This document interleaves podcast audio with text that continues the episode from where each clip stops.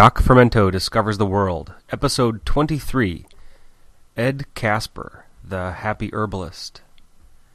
Ed and I have a kombucha chat. Um, unfortunately, because of the Skype delay, I soon realized that we wouldn't really be able to do a proper interview, so we just talked. So I didn't really get a chance to ask him too much about um, herbs or homeopathic medicine. Um, I'm not a believer in um, homeopathy, so I would have liked to talk to him about that. So maybe in a future episode, I'll have him back and we can discuss um, herbs, herbal medicines, and all the rest. Hope you enjoy the show.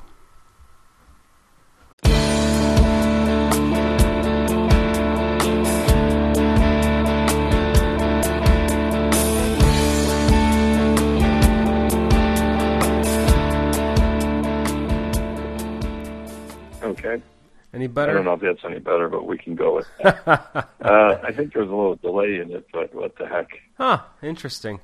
Yeah, it could be my internet connection or something. I normally have good luck um, with the quality. It just drops out occasionally. Um, okay, no problem. I can hear you, so. All righty. So, what can we talk about? Well, I'm gonna just start recording now, just so you know, okay? In case um, we cover Sure. something before we even get started. Who knows what happens? I well, I, I sought you out, Hmm. Ed, because um, I, I've been reading your site for a long time. Um, I use it as a reference whenever someone has a question about kombucha. I always send them your way. So Well, I appreciate that. yeah, um, yeah, that that's that's my that's my angle. Um, why don't we tell us uh, a little bit about yourself and um, how you how you got, became the happy herbalist? Um, well, from doing acupuncture and herbs uh, in California in Santa Cruz, um, can't remember when I started. Uh, let's see. Well, the internet was up in '97, so I started a little bit before that, and um, so I was doing acupuncture and herbs, and um, ran across kombucha, started drinking it and using it, helping, um, and then offering it to my uh, clients, and as a preventative health because you know acupuncture herbs is they're trying to educate uh, people towards a healthier lifestyle Mm-hmm. and um, kombucha just works so well into that. And I started um, when the internet came along, I started putting um, herbs and formulas and other things up online for my for my clients, either to order ahead of time or just be a little bit more familiar with what I was doing, and it sort of took off from there. So it's, it's uh, pretty popular, pretty successful. Uh, I've also worked uh, kombucha into instead of just as a drink, you know, making it as a home home based brew, and I would distill it, concentrate it, make a homeopathic remedy from it, and you know, doing research, the, the German patent, calling it kombucha uh, and distilling it into uh, mainly acetic acid, glucuronic acid, a light vinegar or vinaigrette, um, and a concentrated amount like they did in the, the German patent under kombucha, and um, D1 drops, as um, Gunther Frank described in his book, from um, well, I'm just basing it on the other doctor that uh, Sklenar, Doctor Sklenar, who had some success with kombucha that way as well. And finding out it works all sorts of different ways, and a, a lot of different values to it. Surprisingly, how it works and why it works for some people and not for others. Yeah, and when you So, say as a herbalist, I Yeah. really got interested in it. and when you say it works for others and you know for some and not for others, what it what what do we mean it, that it works? What kind of what does that mean? Well, I remember I sent um, uh, one one woman who was doing kombucha probably longer than I was. We traded cultures, and then you know sometimes her cultures would die, and you, you trade with people. So I sent her one, and uh, she loved. She said she loved it, and actually, you know, wrote on different news groups that it was really nice, and sent in other people to be tested. And it said it helped turn her hair from the gray back to black, and uh, it never did it for me. So works for some, not for others. Huh. Interesting. It also didn't seem to help my sister, um, uh, lowering her pH. I would try both. Uh, you know, the Robert Barefoot wrote a book about um, calcium factor and how coral calcium could, you know, save 200 degenerative diseases. And in that book, he mentions uh, taking it along with kombucha tea. And um, so I started uh, working along those lines as well, watching the progress, and uh, tried it on my sister, and her pH wouldn't go down. It, it just might be a sibling thing. She didn't want to cooperate with me or something. but uh, you know, so there there is no magic bullet for everybody every time. But there's certainly it, it. I would get calls from people all the time that says this it works uh, better than the coral calcium. Just using the kombucha, people would tell me it worked. You know, but I still think it works better together. You know, as, as Robert Barefoot recommended. But it's interesting how it doesn't always work for everybody all the time. And uh, even even you know over the years, not a lot, but but a few people have called me and said uh, they, they feel real fatigued from it.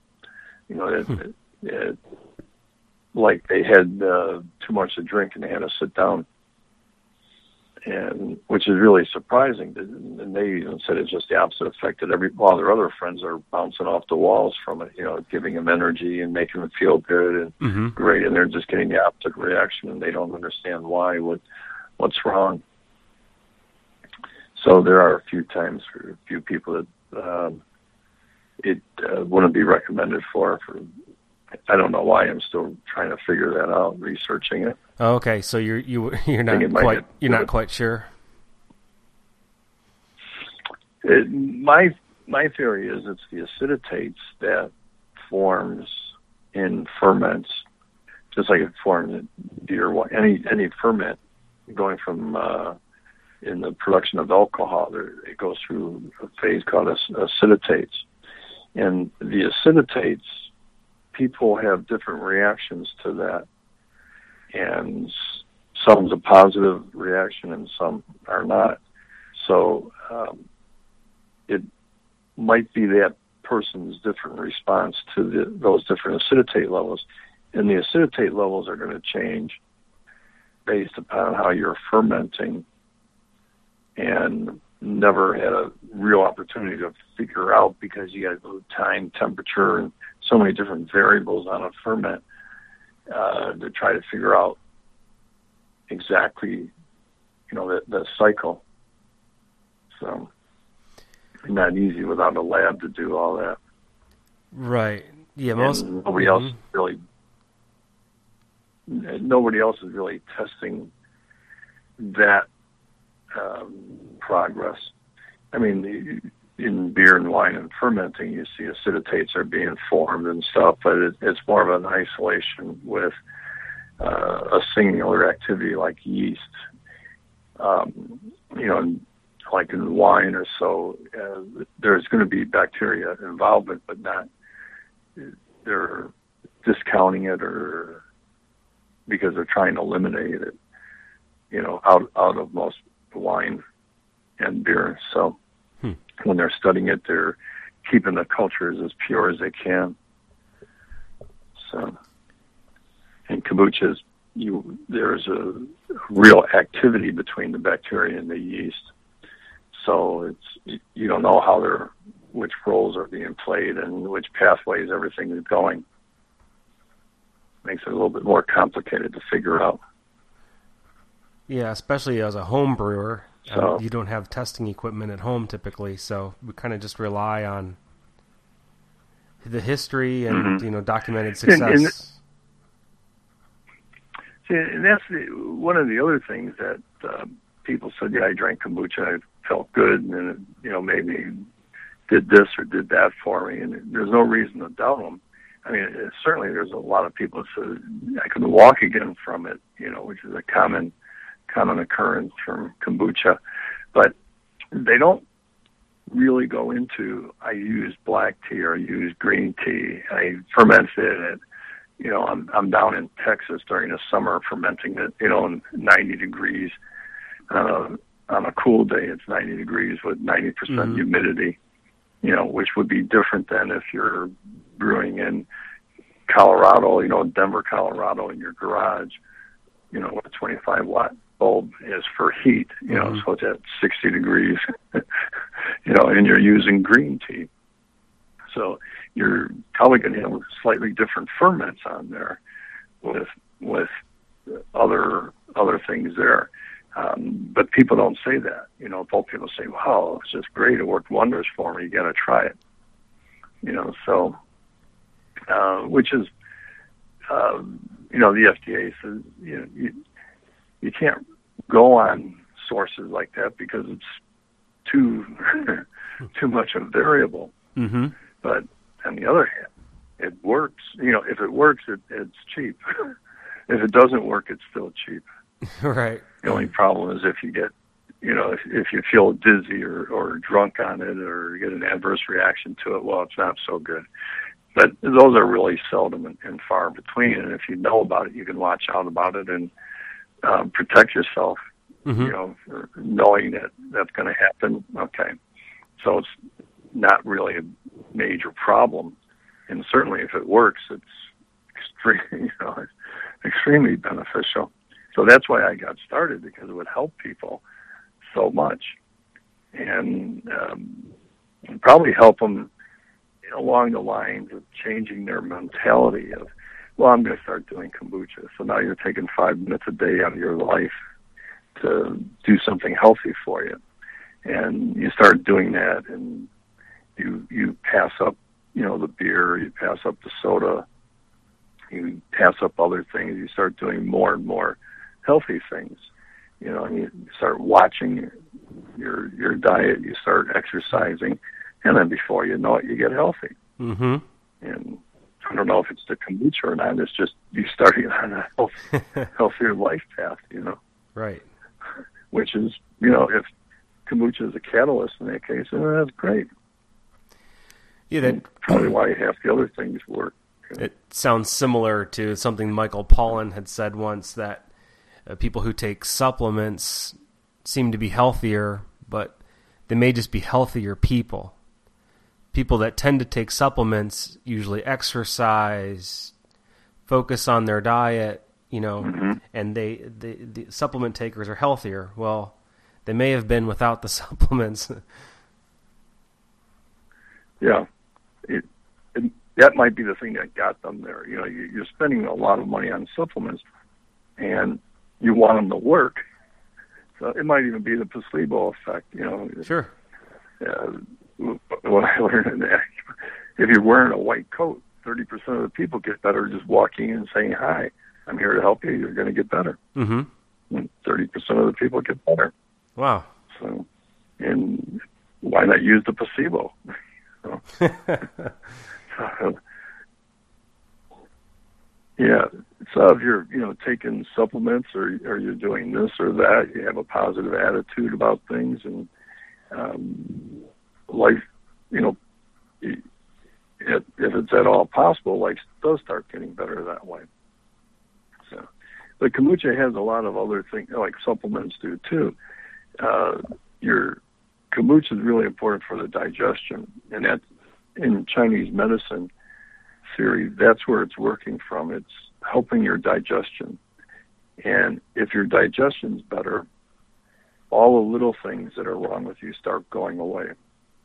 Um, your food better assimilated. You start losing the excess weight or gaining the pounds that you need, gaining the energy that you need to do things, uh, simply because your digestion's better. And in life, if you have a bad digestion, if you the older you get, you get constipated. Uh, life becomes more and more of a struggle. Once that constipation sets in, everything starts going wrong. You know, you start cascading downhill quickly. Things just keep piling up, and then you go to the doctor and you take one pill for this, one pill for that, another pill for this one. You're always chasing things. But if you can clean up the digestion, and there's other uh, methodologies, alternate, you know, medicine that works on the digestion as well. But kombucha works on it in a nice, pleasant drink and something easy that you can make at home, cheap. You can play around with it. You can create all these different personal elixirs, you know, goji berries or hawthorn berries and different tastes. Uh, so it's, I don't know, it, there's so many wonderful things you can do with it. You know, if you like playing around with that stuff. Yeah, for me as an experimenter, it's a lot of fun. So, um, last this whole past winter or last year, uh, up until recently, I I do eight gallons at a time. It's I have four two gallon glass vessels. I wish I had one large mm-hmm. vessel, mm-hmm. but that's just but I have what I have. so it kind of takes up a lot of room having the four containers.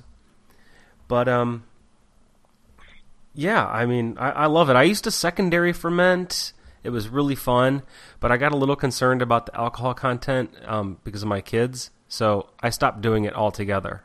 Yeah. So, do you have thoughts on kombucha for children? Uh, generally, um, I got I got bounced off one list because of uh, I said it wasn't good for somebody that was giving it to their like six month old baby because the baby liked it.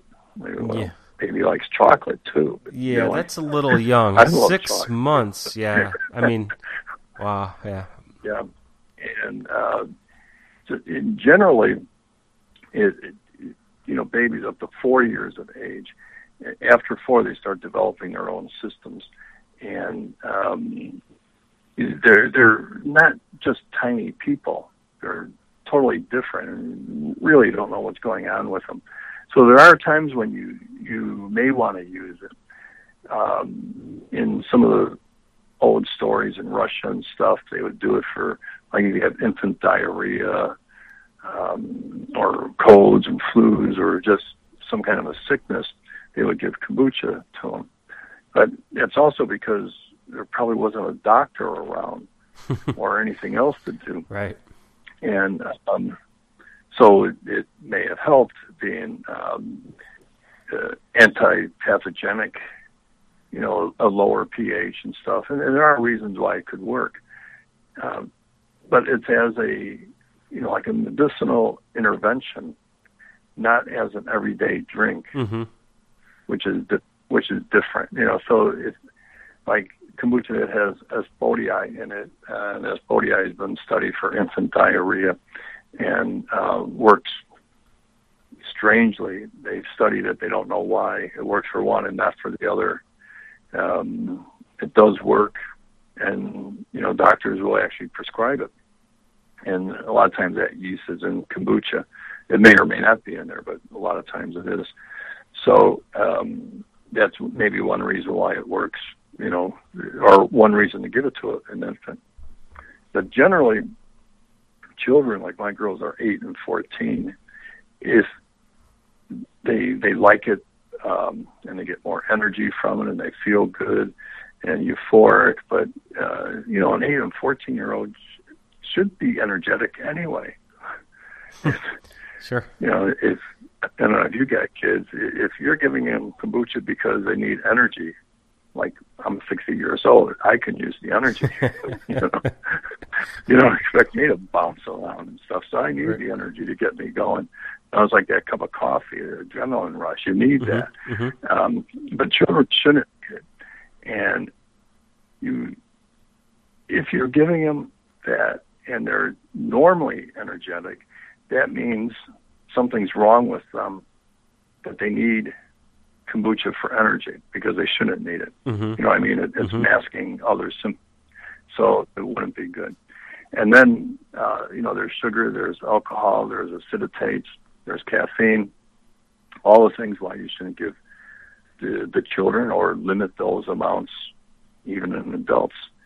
So why give it to children? I, I really think kombucha is great for that 30, 40, 50, 60 year old people that have a lot of baggage, that have all this garbage in their system, you know, all the french fries and hamburgers they got to get out of, all the toxic metals and chemicals and, you know, all the stupid Mhm. stuff people have done for all those years. Yeah, kombucha gets rid of all of it. And children shouldn't have, basically, children should not have anything like that in their systems. So there's nothing to get rid of. So Mhm. it's a substitute for coffee. It's a substitute for uh, soda, but you know, water is a much better drink. so um, okay. they they don't need the sugar. They don't need the alcohol. They don't need the caffeine. Once in a while, you know, it's not bad Okay. you know, and there are times when you may want to do it, but have, giving every day is one thing. They said no, and and, and the same thing goes with uh, pregnant or breastfeeding women on it. Uh, too many hormones and stuff are changing around. Where we really don't know what's going on, and there for the same reasons. Why would you give it to people in the in that condition? It, it's not. Um, it's not a vitamin supplement.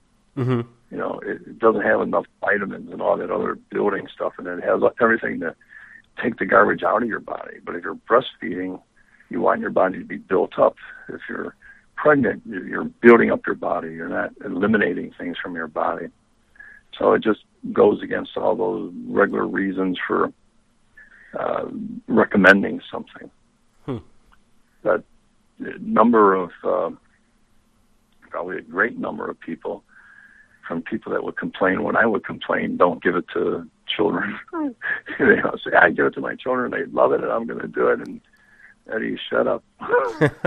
you know, Yeah, well, I like your I like So, I like your approach because that's the well, it fits what I do. I the the kids drink kombucha maybe I don't know an ounce a week or something. You know, I get I literally save old spice jars, and we use those. So Hmm. it's probably two ounces, you know, and just rarely, and then sometimes watered down.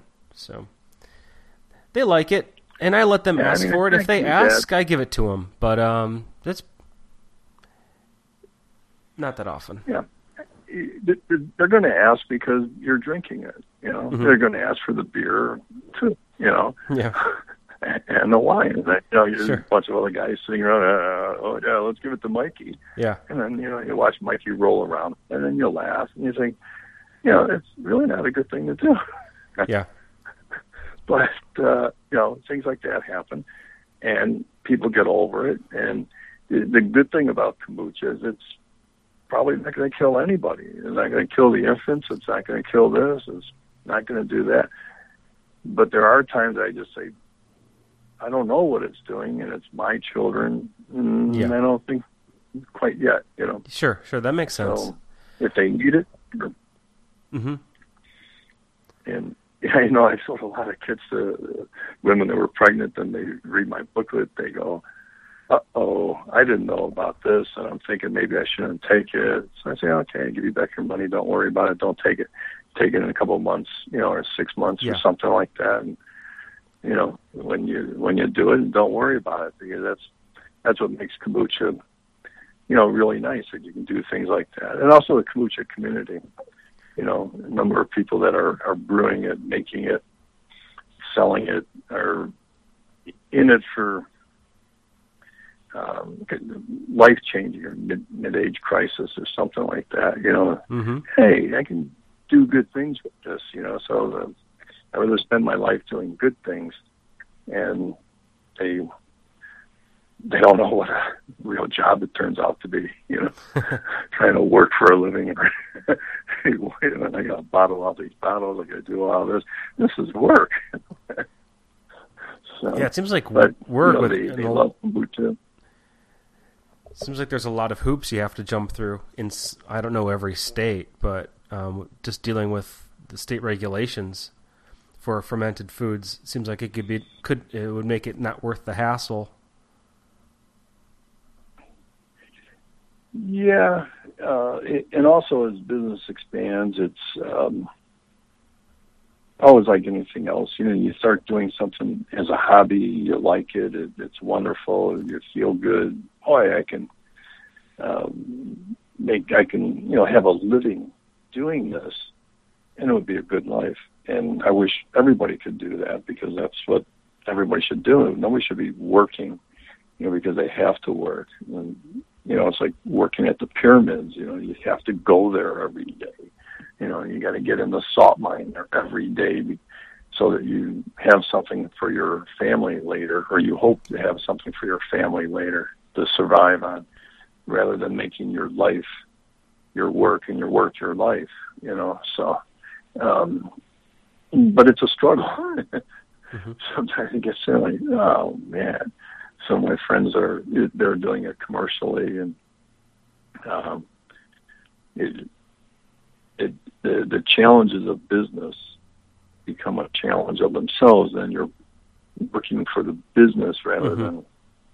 than doing what you love. So. Yeah, those people need to read so Michael Gerber's The, the E Myth. Oh yeah. Yeah. Anyone. anyone. Anyone struggling with um, balancing working for their business or working on their business should really read Michael Gerber and the E Myth Revisited. He really covers this in a practical level and then all the way up to like the spiritual level. It's very deep. Gerber, G E R. Yeah, Michael Gerber. Um, it's the E Myth Revisited, and uh, I highly hmm. recommend that to anyone. Yeah, yeah. I got quite a few I can recommend. I start selling the book. There's quite a few people I know that could use that. well, good. I hope it helps somebody. yeah. Okay. What are some of the other um, ferments you have um, that you recommend for a gut healing protocol that you have on that you deal with? Well, the, the next one would be like kefir. Um, those two, yeah, kombucha and kefir, to me is more like the the yin and the yang. Um, kombucha being yang energy, uh, the, the male energy, the hot, heat, active, uh, moving and getting things going type thing. And kefir is also a milk, more solid, more yin more building, more tonifying, more uh, solidifying. Uh, ones like acetobacter, acid, acidic acidic acid bacteria. There's kombucha and uh, lactic acid bacteria, and uh, the kefir N. And, and kefir has a, a lot of uh, same or similar claims to it not along quite along the same lines, but um, of healing and helping. Um, easy to do, fun to do. They replicate, they reproduce. Um, Harold T says it turns bad milk into good milk. You know, um, it's just another way of healing and, and being positive. You know, with what you're doing with your life, and um, it builds it up. They're doing a lot of there's been a lot of studies on the kefir grains itself about different healing uh, abilities on it. There was a chinese study in beijing i think two or three years ago with a combination of kombucha and kefir and um, having like kefir has certain cancer fighting attributes and kombucha has certain cancer fighting at- attributes. They both produce that same marker, and it's a long Latin name that you can't remember. But that same marker is produced by both uh, kombucha and kefir. But when you ferment them together, it's exponentially more. You know, it's like one plus one equals three, and uh, it makes it pretty interesting that way. There's a lot of, um, especially since that uh, kombucha drought in June last year or a year before, uh, when they took uh, kombucha off the shelves because of the alcohol content. Mm-hmm. They're trying to reduce the uh, that down to that magical uh, point point four nine, Mm-hmm. um, which is kind of hard to do. Um, a lot of the commercial brewers seem to have switched to lactobacillus as the key bacteria ferment. And it creates more of a watered down taste. Um, lactic acid smooths out uh, it smooths out wine in terms of maltic fermentation. It pre, uh, and in kombucha it smooths out the acetic acid as well. There, um, it makes it a little bit um, easier to taste. Yeah, it's easier to uh, along drink. with the glucuronic. hmm Yeah, is that like drinking uh, vinegar? Right. It's. I And used to when drink. you make kombucha, Yeah. usually. Go ahead. I was gonna say I, I used to drink GTS. That was how I discovered kombucha. GT Dave's was the first one I ever had when I was in California, Mhm. and this was a few years back, and it was potent. I mean, just oh, really almost difficult to drink. I mean, it was, oh, as my friend Maurice says, funky. It was very funky. And um, I recently bought some as an experiment just to try it. Um, I don't like spending four dollars for twelve ounces of liquid, bottle, yeah. but I bought it anyways, and um, it just was so weak. And well, I won't have to spend any more money on it. I know that. And I wondered why. I wondered yeah, what what people- happened.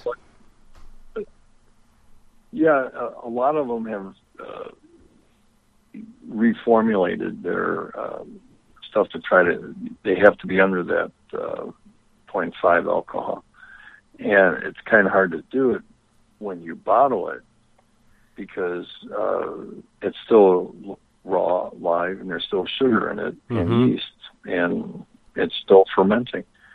So um, that's part of the problem. So they're, they're switching a lot more to uh, lactic acid ferments, lactobacillus, and they've done that in Europe for a while. Um, fruit juices being fermented that way have been popular, and it's climbing aboard the uh, kombucha uh, bandwagon. Uh, it still makes it a good, healthy drink. It's healthy bacteria Mm-hmm. uh, in combination with the acidic uh, bacter, then it, it's still kombucha and stuff. It, uh, I think as long as you have the acetic acid, glucuronic acid are, is a key component of kombucha. Uh, lactic acid wasn't always found in every kombucha, so it may or may not be there. But it does make the, the drink uh, more mellow. There, it's has good health benefits to it as well. So, you know, there's again, there's so many different ways you can play around with kombucha and fermenting to create your own super brew, you know, that the, the way you like it, just perfect. Mm-hmm. And uh, you can add different herbs and spices to it. And that's what I was doing, uh, especially my clinical practice, of having different herbs in there to match it towards the, that individual and uh, giving them the, the, the recipe and say, go ahead and do your own, you know. And yeah, it's pretty good. And then people come back and say, wow, this stuff's really nice working. And then you feel like, oh, wow, that's pretty good. That's a that's a pretty nice prescription when you can tell someone to just take it home and make it themselves. That's that's a rare prescription indeed. Yeah, well, I mean, the, the Chinese medicine, a lot of the people, at least that I went to school with and stuff, were were doing it that way to, uh, again, probably more of the, the mid-age life crisis. You know, what are we doing with our lives?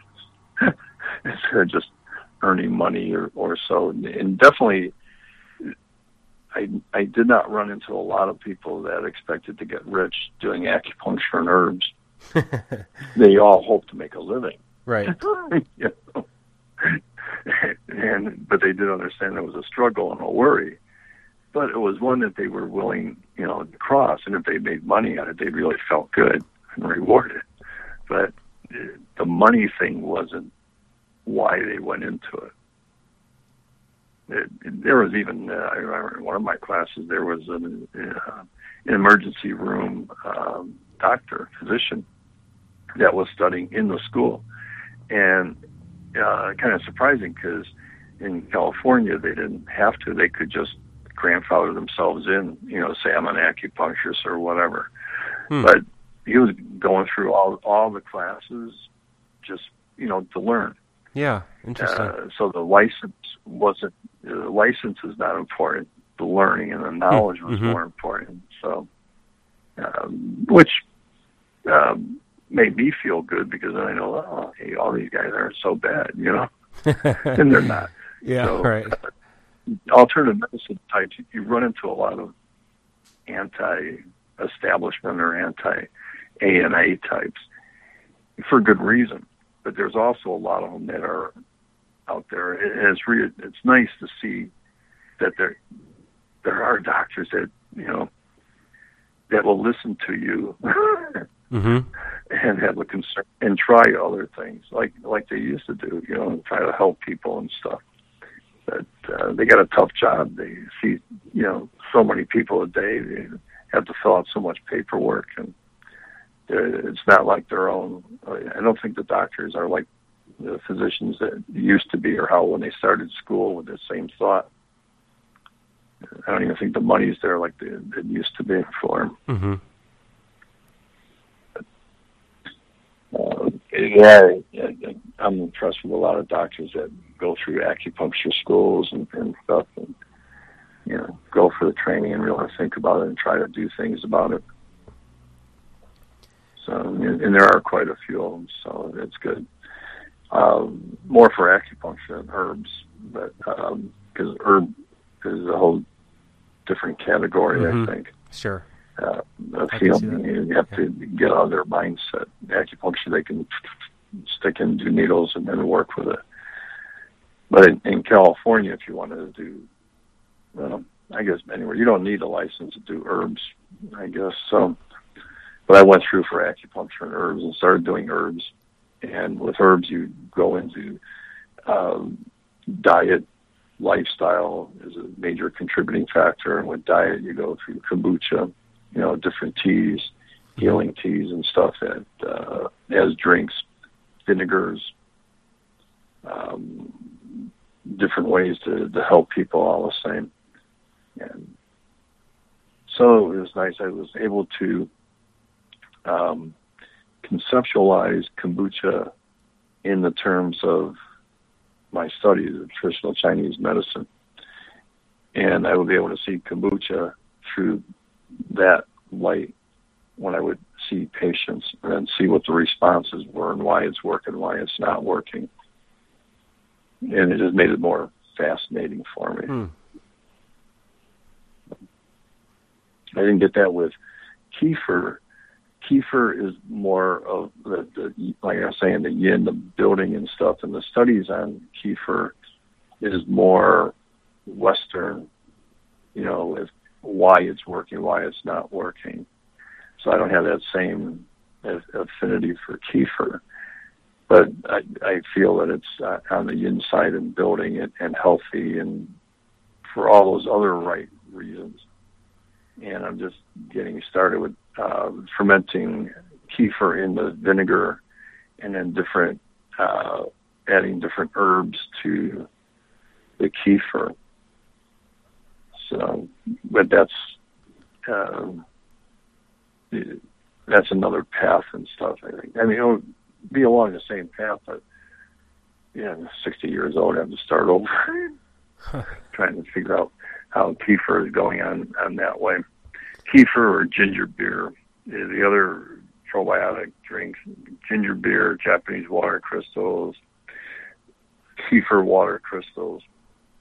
A lot of those are are good and healthy, but I discount those a lot because they're fermented sugar water, highly. You know, the, Mhm. the people are still drinking them when they're very sweet.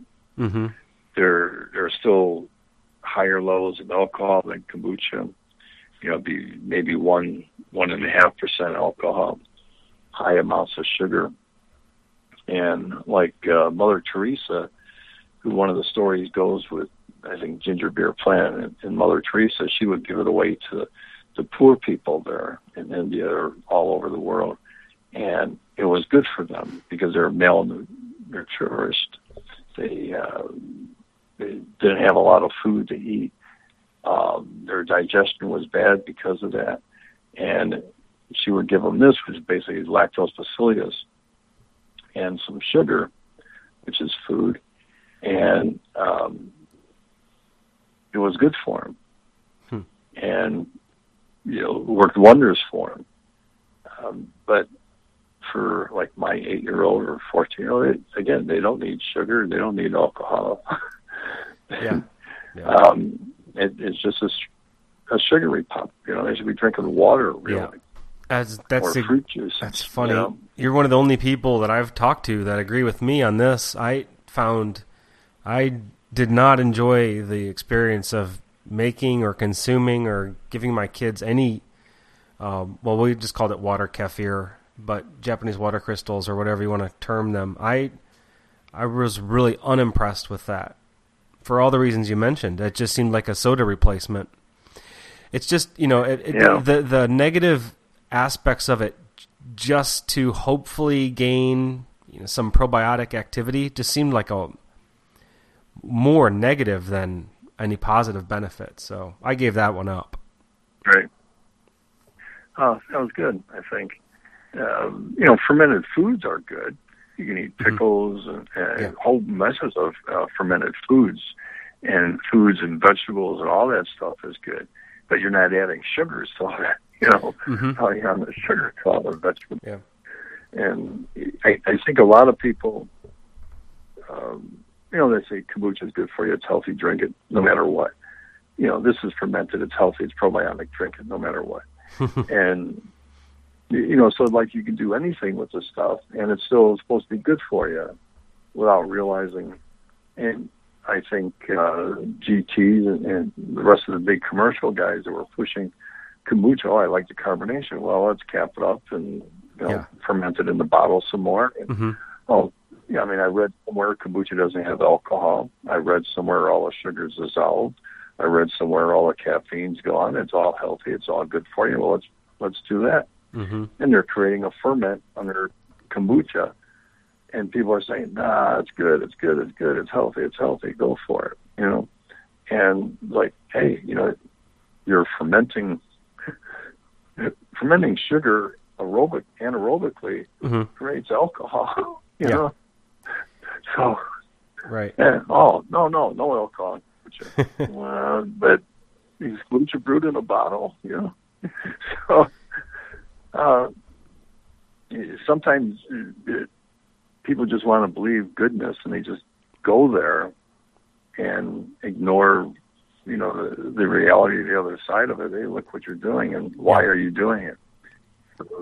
Yeah. for, I, for me, by Mhm. God, I have to. I feel the need to. Oh, to I always feel the need to know to measure because. Um. So I actually um. Got a hydrometer from you. Um. Probably over a year ago, I'd say, to try to determine what type of alcohol I was producing. And um, yeah, the best I could tell was about half a percent, just like they said. But it's just so. But I was. I'm not. I didn't feel that confident that I was actually measuring much, like very accurately, I should say. But it wasn't. It didn't. Um, it didn't exceed what I would ex- had expected. So that made me a little more comfortable. You know, and I got a pH meter and a few other things just to keep an eye, just because I'd been making these beverages for a long time, but never measuring anything. And so it, it was a nice to have the tools to see the pH levels and the sugar reduction and I think that's a, a yeah. good thing to do if you're gonna go through and make these products to see where you're at. Know what 3.0 pH kombucha tastes like versus two and a half or 3.4. You know. Yeah, I, I think all those things are a, a lot. That's like bringing kombucha out of the um, dark ages, so to speak, when you can then start talking about it. If you're, if you're doing hydrometer readings, and if you're doing pH readings and type of sugars, and you're measuring stuff, hmm um, it gives you a much better clue of what's happening, where you are, and what's going on, the time and the temperature, and then you can talk to other people and get get a real dialogue going. You're right. It's a lot easier when you can compare notes. Otherwise, it was like, "Hey, kombucha is great. Oh yeah, this is great. Well, drink some. And how do you make it here? You know, boil water, add sugar, add tea, drink it when you're ready. You know, that's the recipe. And every everybody's doing that same recipe, no matter where they're at. You know, how long you ferment it? I don't know. So, yeah, I can tell you pretty much everything about mine. Yeah. Yeah, and the more you talk about that, the, uh, another person that has that same um, markers, you know, then we can all start really learn learning what kombucha is, what it can do, and what it shouldn't be doing. You know, like when it goes bad and and stuff like that. Other things that can go wrong. Uh, instead of just saying, no, I don't know, you know, nothing ever goes wrong with it. Or on the other side, government saying everything goes wrong with it, you know. Yeah. so you don't know who to believe. I, but you I've never had some- a. I've never had anything record. go horribly wrong. I've never noticed anything bad, like any molds or nothing like that. But I have thrown out some major, big cultures, some big mothers. Um, I tried pulling some layers off, but they didn't want to separate, and I felt that there was just so much old yeast and everything in there. I just composted them. I didn't see any reason at all to keep it. Um, it was I was probably eight inches thick, and because I do a continuous Yeah. brew. So Yeah, they. Uh, it's almost like they take over the whole thing. You start climbing out. You they'll climb like, right up. Yeah, the air. The they'll actually leave the liquid because of the gas, but they get a tight enough seal on the glass. Yeah, and it's like they're climbing out, and you look at it and you're like, well, wait a minute. People end up naming, you know, naming their kombucha. A lot of them, because that can't throw it away. no. I believe in the recycling process. I, I compost mine Uh, in my worm bin. So well, there are people. There are people that will take theirs and they'll go out and they'll bury it peacefully, spiritually in the compost pile yeah, to continue its life there. sure, absolutely. I, I used to give pieces to my dog, and he loved it. Uh, he would just gobble it right up. You know, the, the mushrooms. oh yeah, the whole So, mat. Yeah, and, wow. and there's a lot to do with those.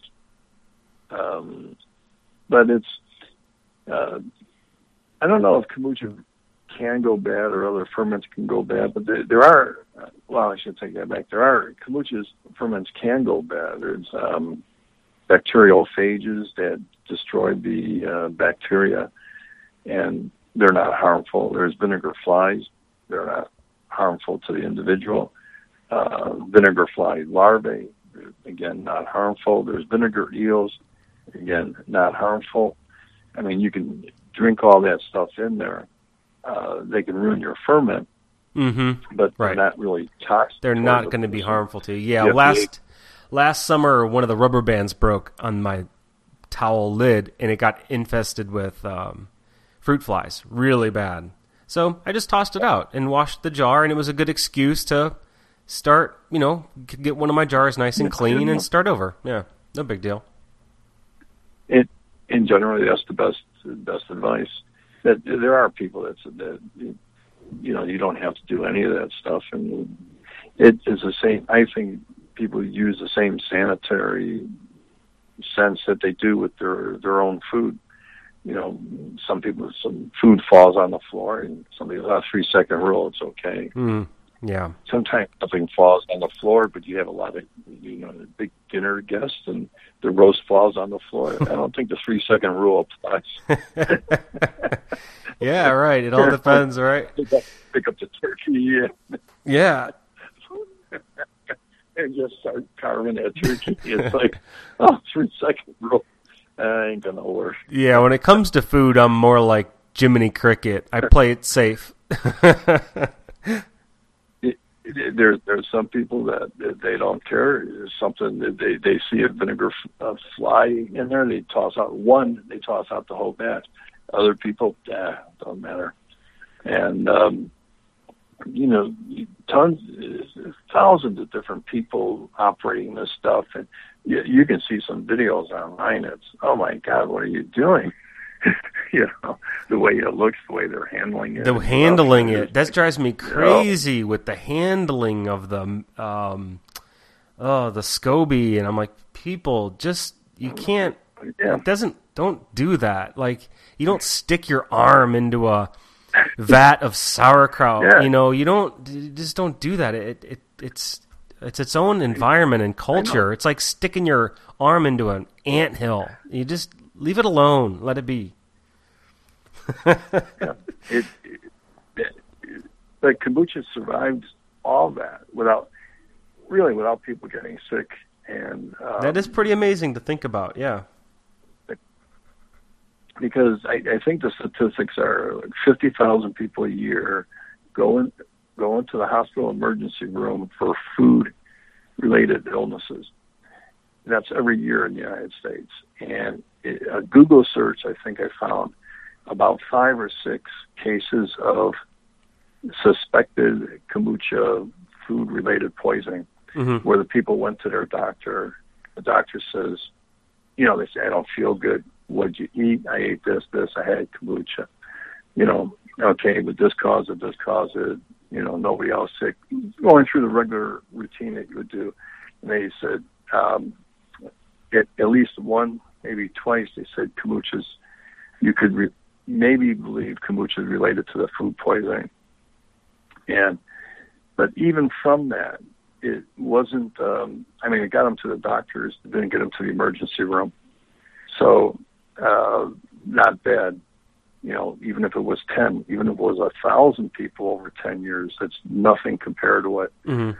e- eating in a restaurant. You know, um, your chances of eating in a restaurant is much more grave, or people actually have died. You know, eating even organic foods, packaged orga- organic food. Sure, you know, like sure. the lettuce and stuff mm-hmm. like that, where people die.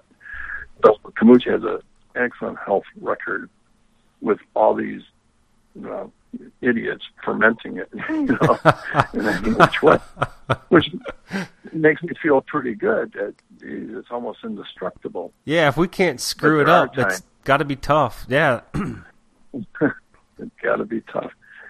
But there are times that I still think, hey, it, it, for some reason, if you don't think it's good, smells good, tastes good, looks good, throw it out, start over thing's cheap. It's That's a no-brainer. Yeah, it's a no-brainer, and you can keep little backups of your scobies, and yeah, yeah, just play it yeah. safe.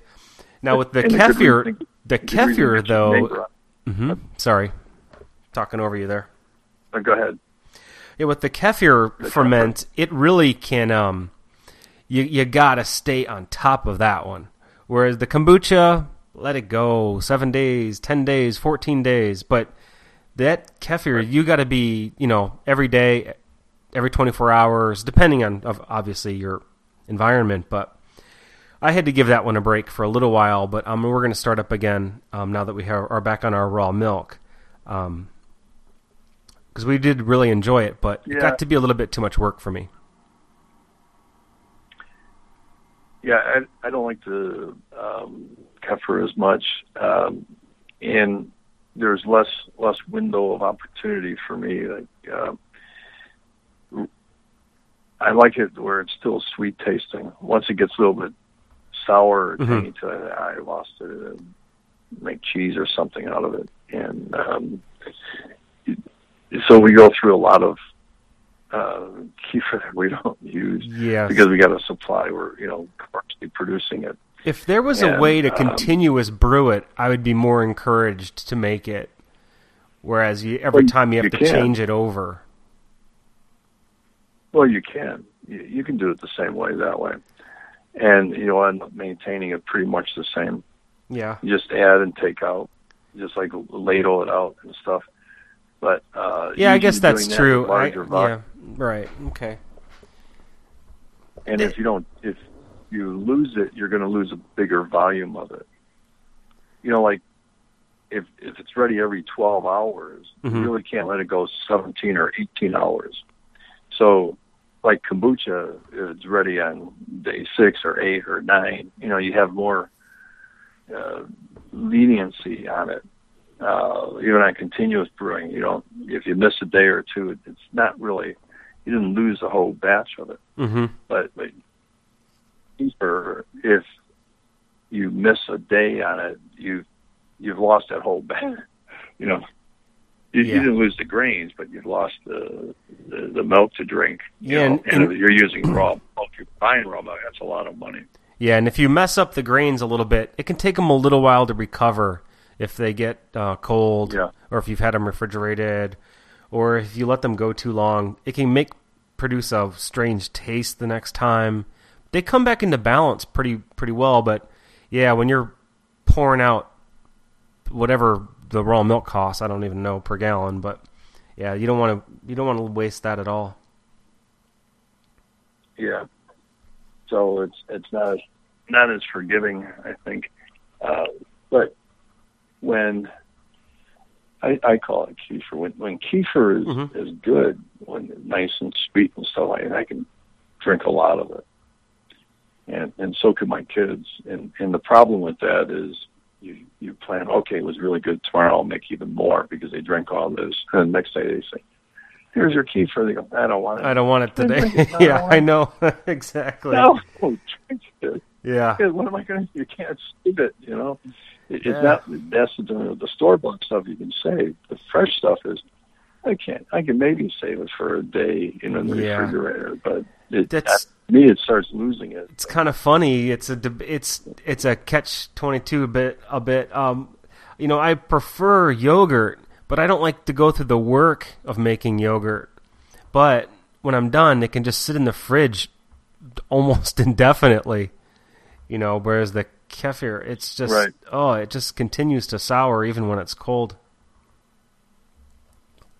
Yeah, that that's the problem. You got to keep on it, and instead, Yeah, uh, a, a constant thing. And if it's yourself, you know, you'll force to drink it because you have it. But trying to get kids to drink something when they don't want it, And then the next day they'll say, "Hey, where's my kefir?" right, right.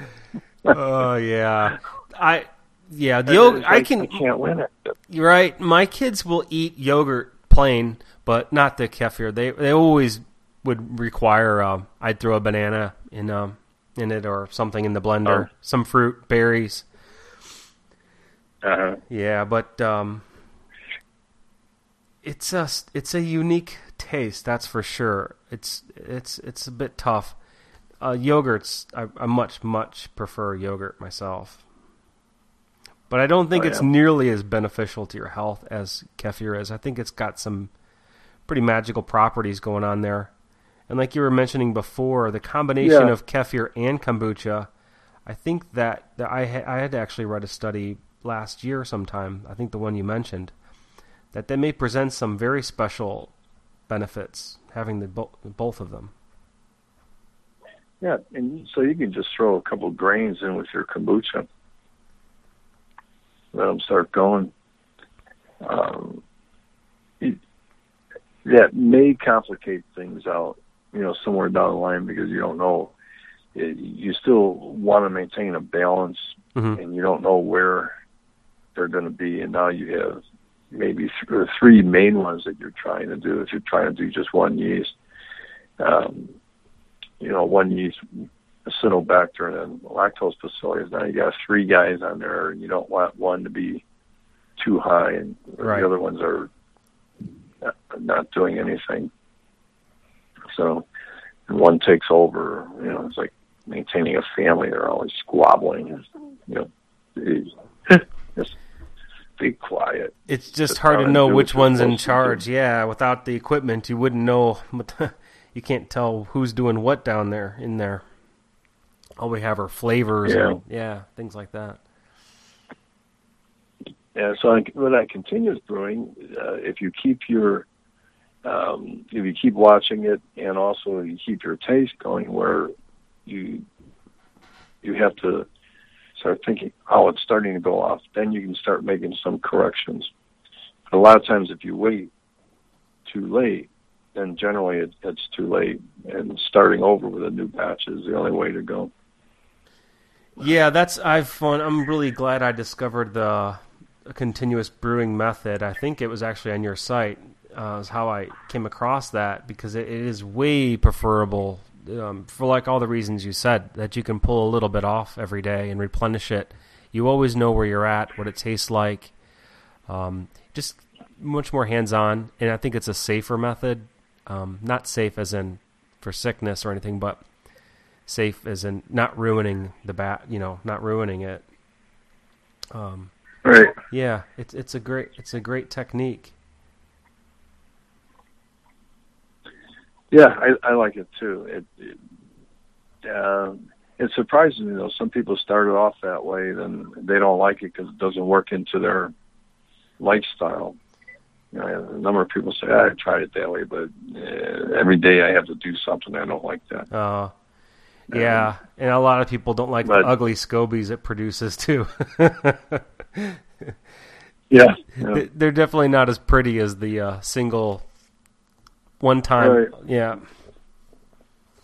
Yeah, sing, single batch has a lot of uh, a lot of nice things about it, and um, but I, I still favor the uh, continuous brewing is the, the best way to go you're going to do it. And I would say uh, try that with your kefir as well, but you got to be prepared to start drinking more of it.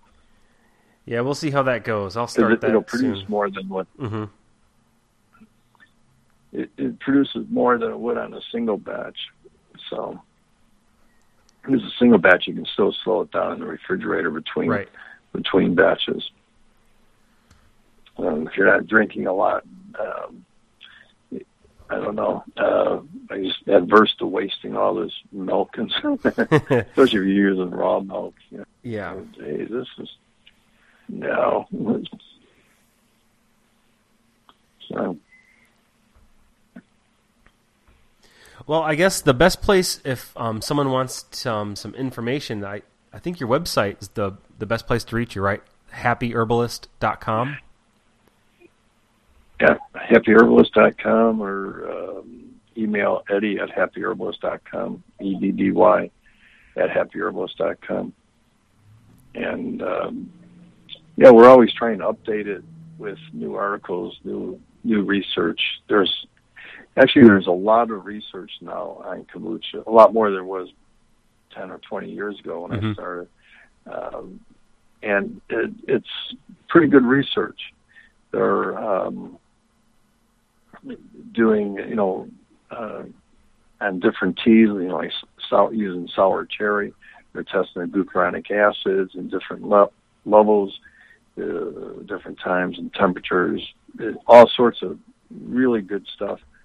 And um, I, you know, definitely encourage people to read all the research on there, but get a hydrometer, a pH meter, and keep records and keep notes and you know keep talking to their friends and stuff about what's happening, what's not happening, why is it happening. You know, keep asking all those same same questions, and I think the the knowledge of kombucha will really start growing because kombucha is so far behind beer and wine and vinegar, uh, or any of the other ferments for that matter, because mm-hmm. it's you know it's still considered such a folk thing. And you know, you boil water, you add sugar, add tea, drink it when you're ready. What's the problem? And there are people that like that simplicity. Hmm. You know, that's as simple as you can get.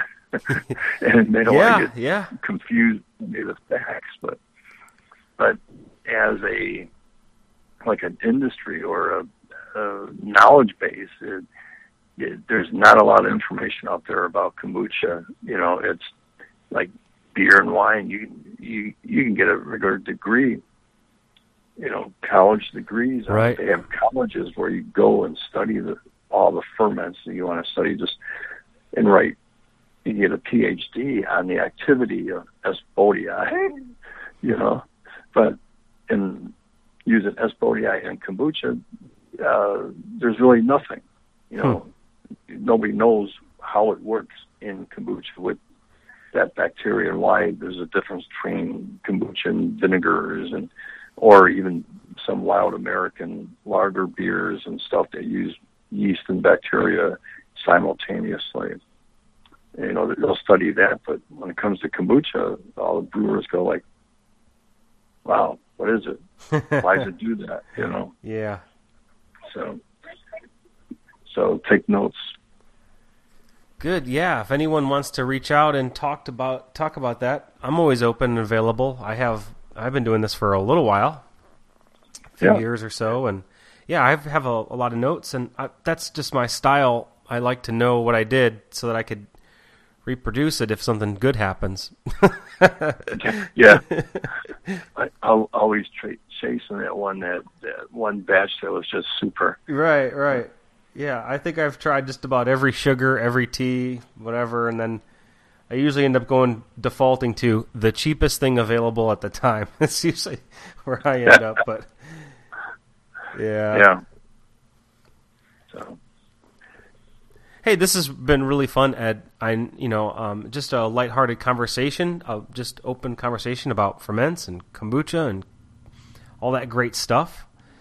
Um, all right. You know, it's self science and discovery for people, and I'd really like anyone interested in, you know, the herbal side um, to definitely get a hold of you um, because you're a wealth of knowledge and you could really help someone there. So hopefully, this will pique their interest to check out your site and um, contact you if needed. Uh, I appreciate that. I yeah. love talking to Well, thanks so much for your time, Ed. All right. I appreciate it. It was really good talking to you, and I hope to do it again. All right. Follow up even more. All right. Thank you, and good night. All right. Okay. Good night. Thanks.